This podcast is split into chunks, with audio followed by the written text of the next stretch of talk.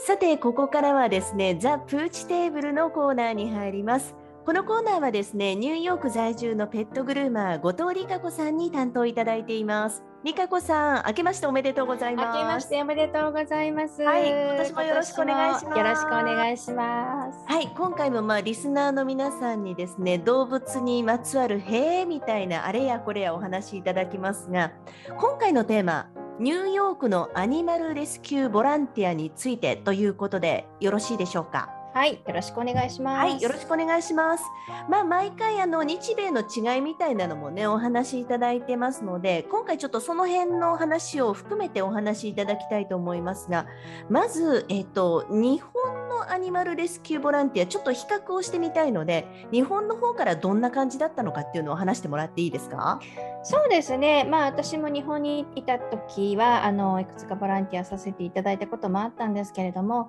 まあ、あのなんとなくこうやんわりと受け入れていただいてで、まあ、どなたでもどうぞであのやりたい方は来てくださいどんな人でもウェルカムですっていう雰囲気があって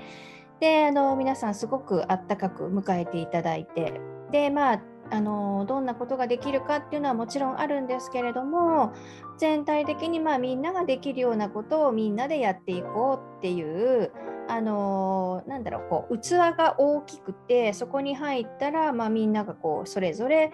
あのいろんなことをやっていくっていうような感じですね。だからまあ本当にあの、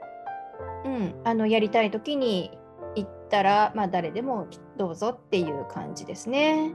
あそうなんですね。っていうことは例えば私はほとんどペットを飼った経験がないちょっとだけケアしたことはありますけどそういう私でもパッと行ってじゃあお願いしますっていう感じでやらせてもらえるっていうことなんですか？そうですねあの行って、まあ、その人もしペットを飼ったことがないっていうのであればそのペットを飼ったことがないなりにできる仕事をやってもらうっていう形でしたね。なるほど。例えばじゃあその私だったらどんなことをやらせてもらえるんですかね？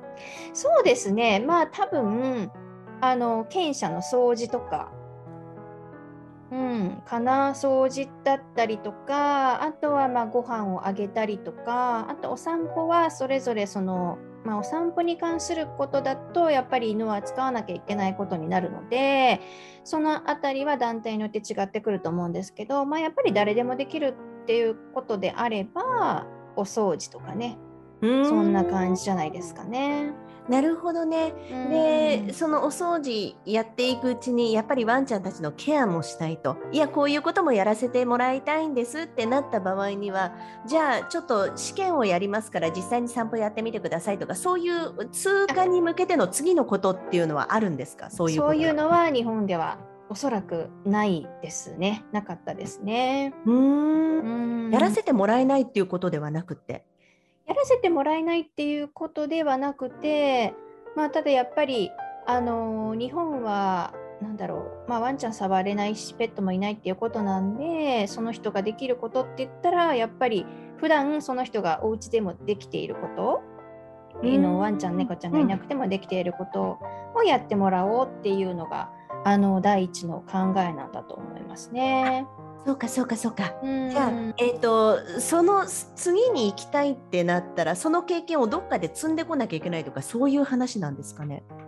そうですね、そうですね、まあ、日本でいう場合は、そのボランティアをしているうちに、どんどんワンちゃん、猫ちゃんに慣れていってもらって、でそこから、じゃあ、じゃあこれだったらできるかなっていう感じでやらせてもらってってる感じ？なるほど。なんとなくこう、周りの評価も高くなっていくうちにじゃあこれもやってみましょうかそうそうそうそうそう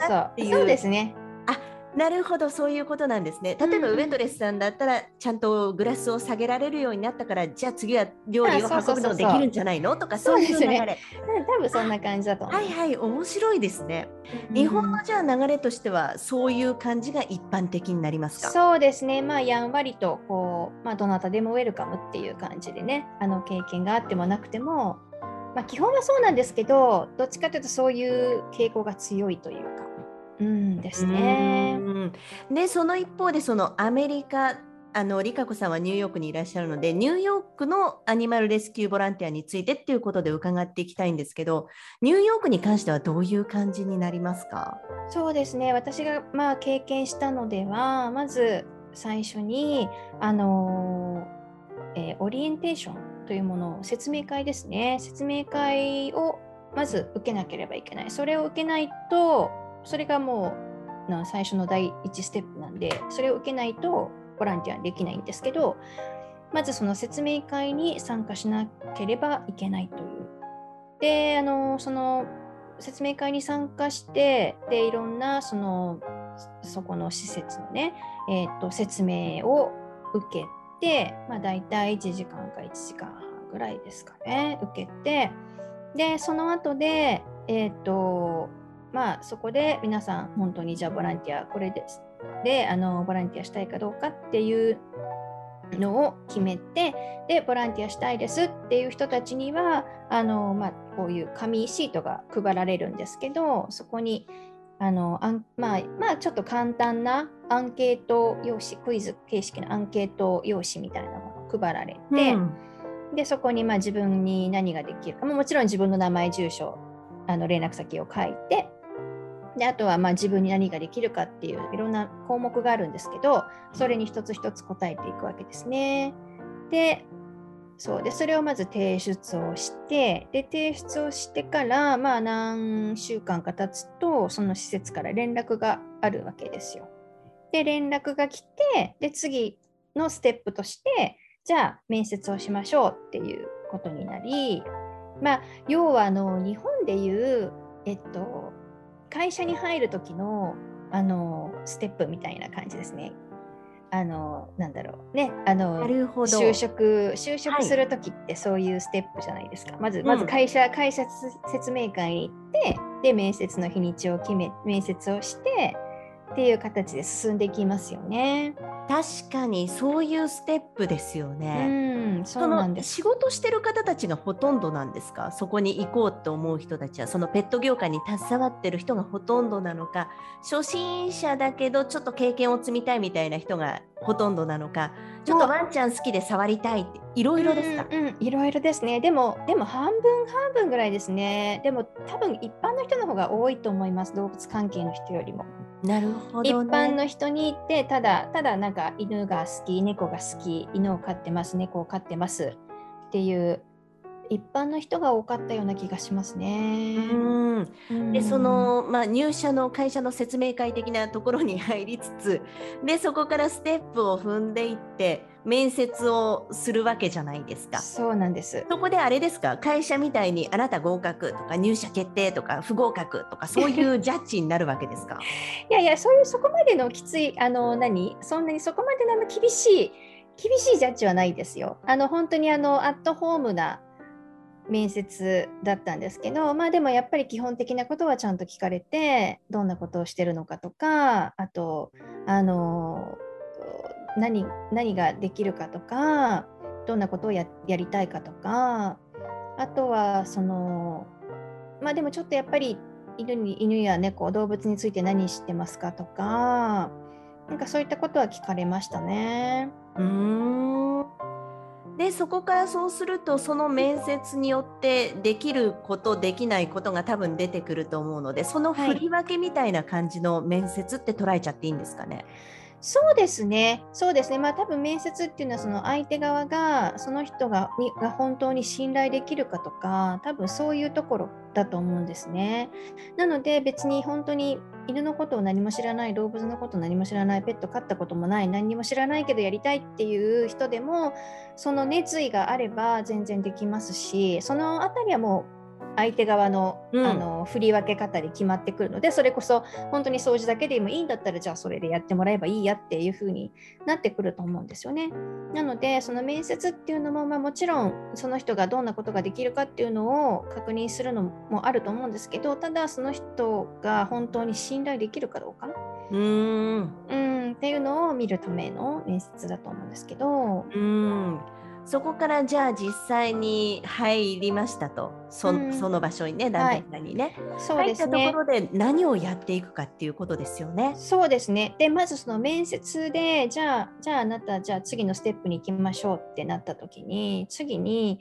あの、えっと、私たち、あの、ウェブナー、ウェビナーを取らなきゃいけなくって、ウェブのセミナーみたいな、ウェビナーを取らなきゃいけなくって、で、それもいくつか、あの、セクションに分かれていて、その、ドッグウォーカー1、ドッグウォーカー2、ドッグウォーカー3みたいな、なんか、その、あとは犬の基本の基本行動に対するセミナーとかだったりなんか3つか4つぐらいの項目があったと思うんですけどでそのセミナーを一つ一つ受けなきゃいけないんですね。受けてでその一番最後にクイズ形式であの質問が出てくるんですよ。多分10項目ぐらいあったのかな。はい、各各セクションごとに10項目ぐらいあってでそれにまあアンサー答えを答えまあ多分あれ私今あんまり覚えてないけどチェック項目だったのかなその質問があって答えがなんか ABC か123かなんかその中からこうチェックしてこうあの答えていくんですけど、うんうんうん。うんでそれを最後あのダンってクリックするとその回答がバンって送られてくっていう。ほっていうウェビナーがああったんです、はいはい。今多分そういうのも多いと思うんですけど例えばテストテストまあテストも多分今そういうの多いと思うんですけど最後にウェビナウェビナーでこう学んだことのに関しての質問がわーって出てきてその中からこう答えを選んで最後ダンってするとその回答が本部に送られていく。で自分はそのそのテストが何点だったかっていうのは分かんないんですけどでそれでそのまあ4項3項目だったか4項目だったかそのボランティアのその自分がやりたいことによってその受けるウェビナーっていうのはそれぞれ違ってくるんですけれどもはいでそのテストを受けてそれにある程度の点数を満たしていたらまた次のステップに進めるっていうことだったんですね。次のステップっていうのは実際にその何かのボランティアをしててそのウェビナーをまた受けて次のステップに進めるかどうかっていうことですか？えっと、なので最初その、えっと、オリエンテーションしますよね。はいで、オリエンテーションしました。で、そして次、面接受けました。そして、ウェビナー受けました。で、ウェビナーに全部点数満たされて合格しました。で、そこから始めて来てくださいっていうなるほどそこまでの期間でどのぐらいなんですか？そこまででだいたい2ヶ月、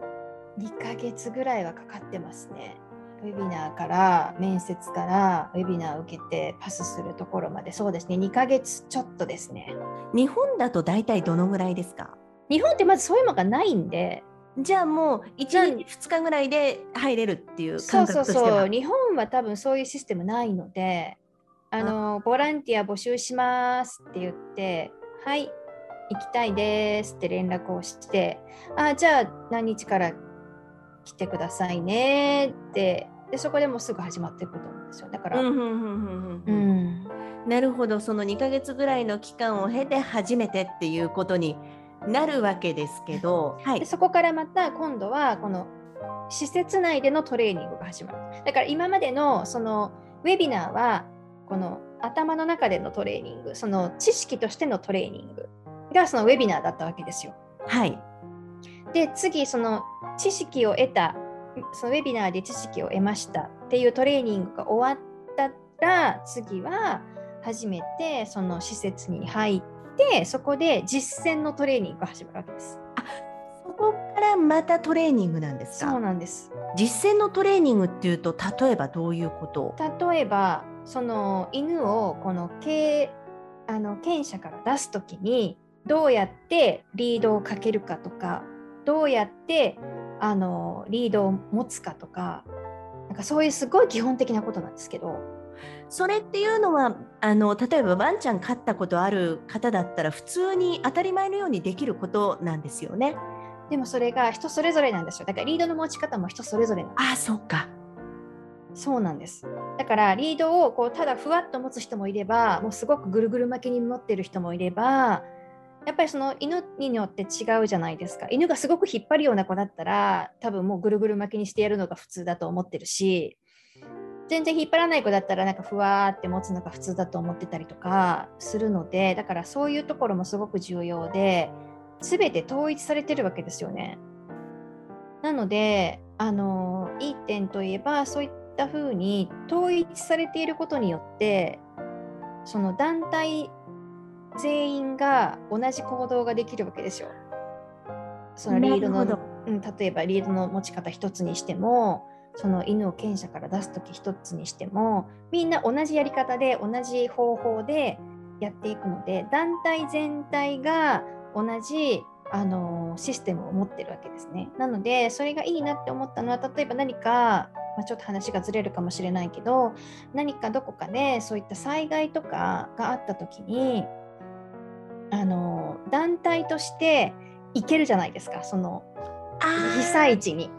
だから、はいはい、だから例えば団体にじゃあボランティアうちのボランティアがじゃあ行きますって団体として送り込むことができる。でもみんなそれももうその団体は統一されてトレーニングもされてあの知識も統一されてやり方も統一されてるので多分すぐ始められるんですよね、うんうん、何も何もあの指示しなくても。だけどやっぱバラバラでじゃあ私も私も私もってあの世のあの全体から募ってじゃあもうどんな人でも来てくださいってなるとみんなバラバラなんで何かしらトラブルが起きるんですよね。だからその字,、字もこの字を固めておくとそういう時にすごく役に立つなっていうのは思いましたけど。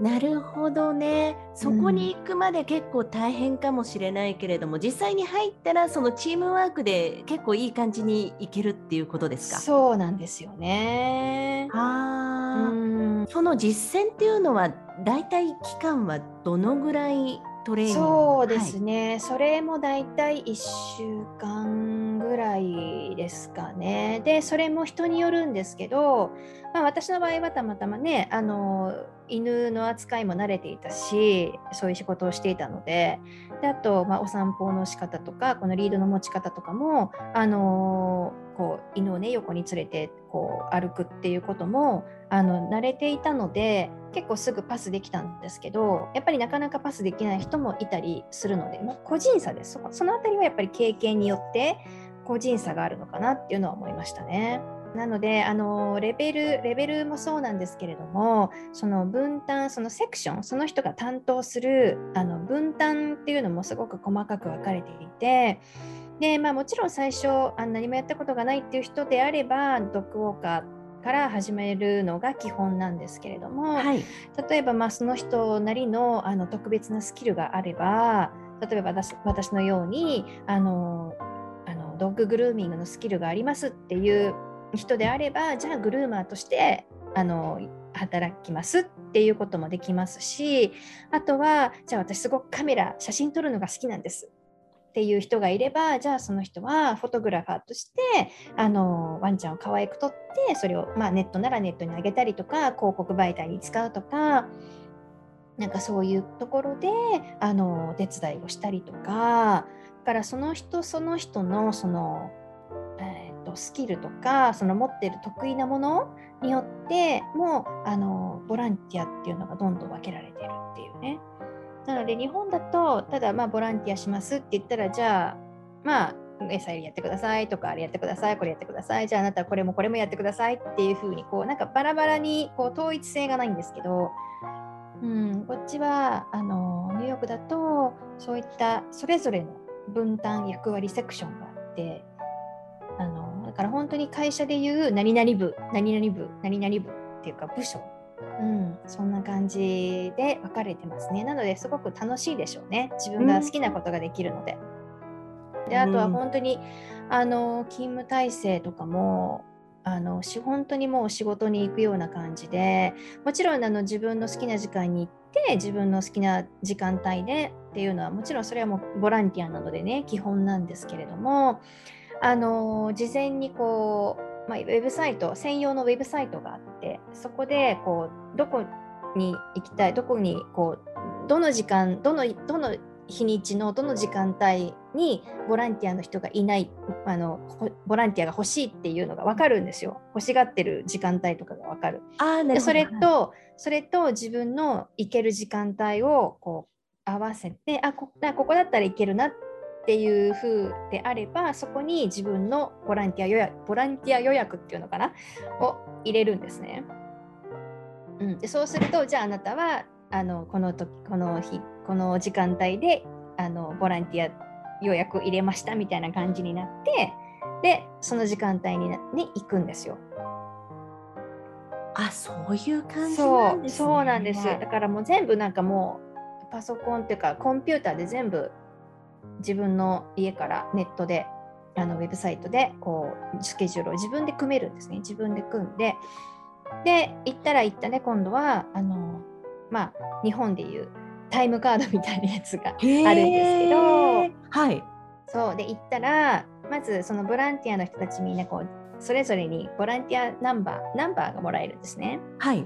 でナンバーをもらえるのでそのナンバーでチェックインするんですよ。でパソコン、まあ、大きなこう画面のねパソコンが置いてあってそこに自分の番号を入れてチェックインをするとあなたじゃあでそこでもうパンクロックイン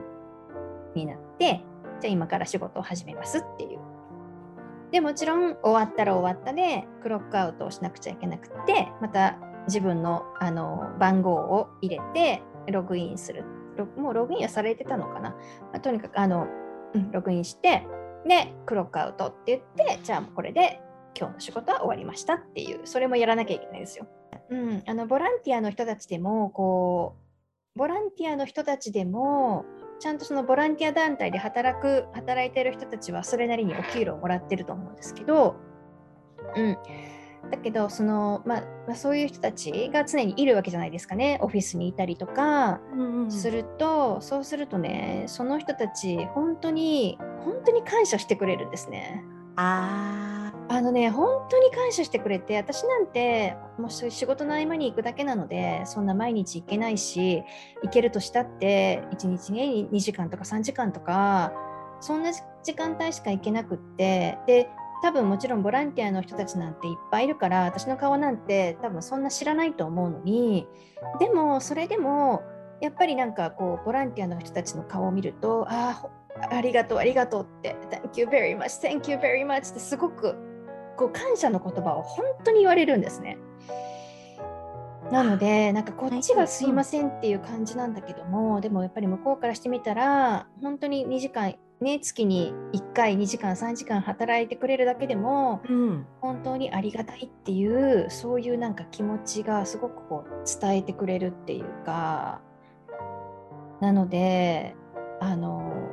どうなんだろうこの日本の人たちはやっぱり忙しいのかあんまりそういう、まあ、ねもともとそういう言葉にすることがあんまり得意じゃないっていうあの国民性もあったりするのであれなんですけどもう本当にねなんかもうなんだろうもうう嘘じゃないかっていうぐらい大げさにありがとうありがとうぐらいなな勢いであそうなんですか、ね、そう言ってくれるんです。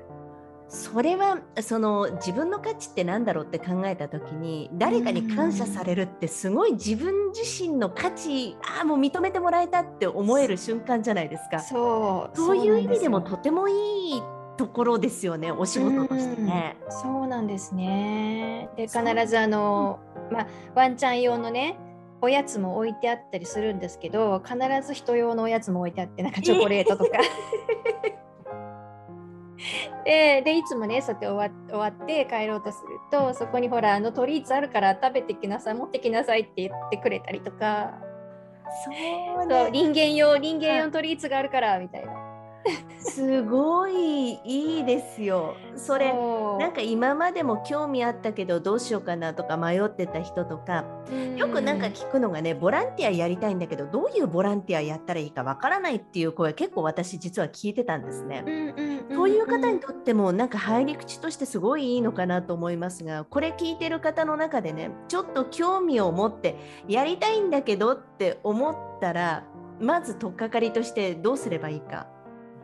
そうですね、まあ、とにかくやりたいなって思ったら、まあ、近く自分のあのできる範囲っていうか自分の近く自分の周りにどんな団体があるのかっていうのをまずちょっと調べてもらってでまずまそこにちょっと連絡をしてもらってでこんな私はこんな風なんですけど何かできることがありますかっていう風に聞いてもらってでもやっぱりだいあのそれはもう日本もアメリカも変わらず皆さんすごくあの快くあのいい優しくねあの快く聞いてくださる方がもうほとんどだと思うのでそんなあのその人たちに見合った仕事っていうのは必ずあると思うんですよね。でまああくまでもボランティアなんでその無理にねあの自分ただやりたいから自分のこの労力やあれを時間を削ってまでっていうのだとやっぱりその時はいいんだけど後々自分が苦しくなってきてしまうので本当に自分ができる範囲でやっていくっていうこととあとはそのうんレスキュー団体に入って活動することだけがあの愛動物愛護につながるわけではないんですよね。はいはい例えば。うん例えば、うん、まあね、もちろん寄付するっていうことももちろんあったりしますしあとはまこっちでもあのあの自分のね飼ってた犬が亡くなってでその子が使ってた毛布とかあのベッドとかあるからじゃあそれを使ってくださいってそのねあのレスキュー団体に寄付するっていうの。それも一つのあのこう一つの活動じゃないですかね、うん、レスキューに関わってる。うん、だからそれでそれでさえもやっぱりありがたいと思ってもらえるんですよね。だからほんのちょっとしたことでもあの必ずそのレスキュー団体に行って犬の世話をしてっていうことだけがボランティアじゃないのでレスキューだけレスキュー活動ではないので。であと例えばあの去年の秋にあのニューヨークのマジソンアビニューのねあのイベントがあったんですけど、はい、あの Shop With Your Dog Day っていうあの、まあ、ワンちゃんと一緒にショッピングしましょうっていうね、えー、日が。面白い、うん、はい、そういった日があったんですね。であのママディソンアベニューなんで結構有名ブランド店がわーって並んでますよね。並んでるんですよ、まあ、エルメスがあったりとかあのボッテガヴェネタがあったりとか なんか本当にあのハイハイブランドのねあのマックスマーラもあったかな、うん、あったあるんですけどそういうお店が全部のお店があの参加というか、まあ、賛同してそういうのそういったイベントをやってたんですね。でそ何をやってたかっていうとそのマジソンアビニューのお店それぞれがそれぞれの方法で、まあ、例えば何かちょっとしたギフトを用意したりとかあとは何か買ってくれた人にちょっとお土産を渡したりとか、えー、なんかその日だけのその日だけの特別なことをそのお店ごとに何かやってくださいっていう、うん、あのそういったイベントだったんですけど。でそこであの、まあ、何かねお買い物をしたらその売り上げの中から何パーセントかあの愛護団体に寄付しますっていう。なるほど、うん、はいはい、そういうイベントがあったんですよ。でその日私もたまたま通りかかった時に なんかもう犬連れの人たちがうわーってすごい並んでたところがあって、はい、一体何やってんだろうと思ったらなんかあのプロなのかアマチュアなのか、まあ、半分プロのあの絵描きさんの人がその絵を描いてくれるっていう。ワンちゃんとオーナーさんのこの絵を、まあ、簡単にさささって描くだけなんで、はい、あれなんですけどあの絵を描いてくれるって言ってそこにみんながブワーってすごい並んでて犬連れのね 人たちがめちゃめちゃ並んでてそうそんなこともあったりとかなんか結構にぎわっててあとこう写真を撮ってくれるとかねフォトグラファーの人がいてあのワンちゃんの写真を撮ってくれるとかで全部無料なんですよ。無料なのあ無料なんですか？無料なの。無料でやってくれるんです。すごいですねそれ、うん、だから多分そうやって人を集めてこう盛り上げようっていう。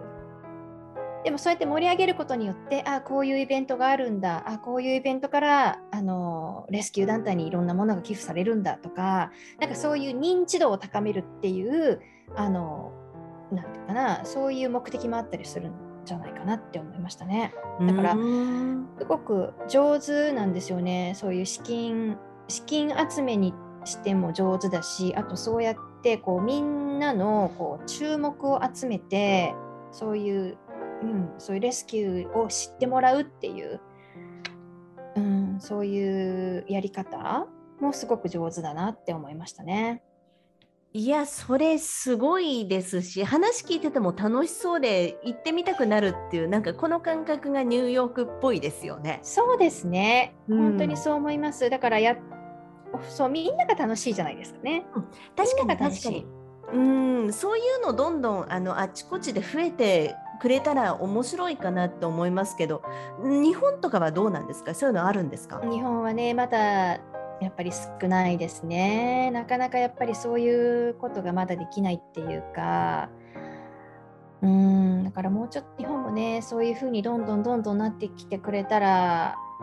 嬉しいなって思いながら、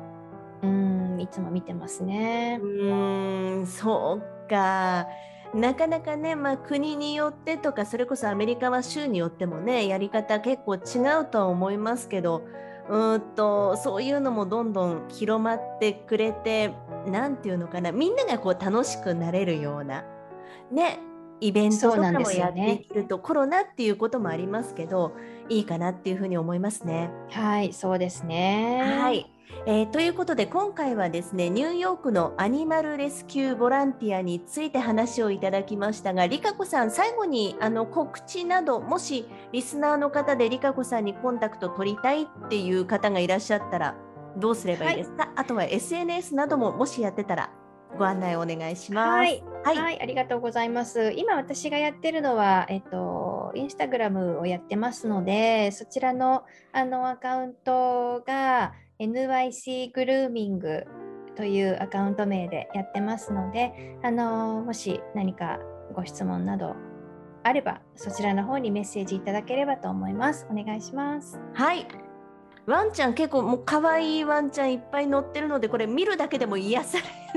ありがとうございます。ありがとうございます。はい、皆さんぜひ覗いてみてください。はい、よろしくお願いします。はい、よろしくお願いします。ということでこのコーナーはザプーチテーブルですね。ニューヨーク在住のペットグルーマーの後藤理香子さんに担当いただきました。理香子さんありがとうございました。ありがとうございました。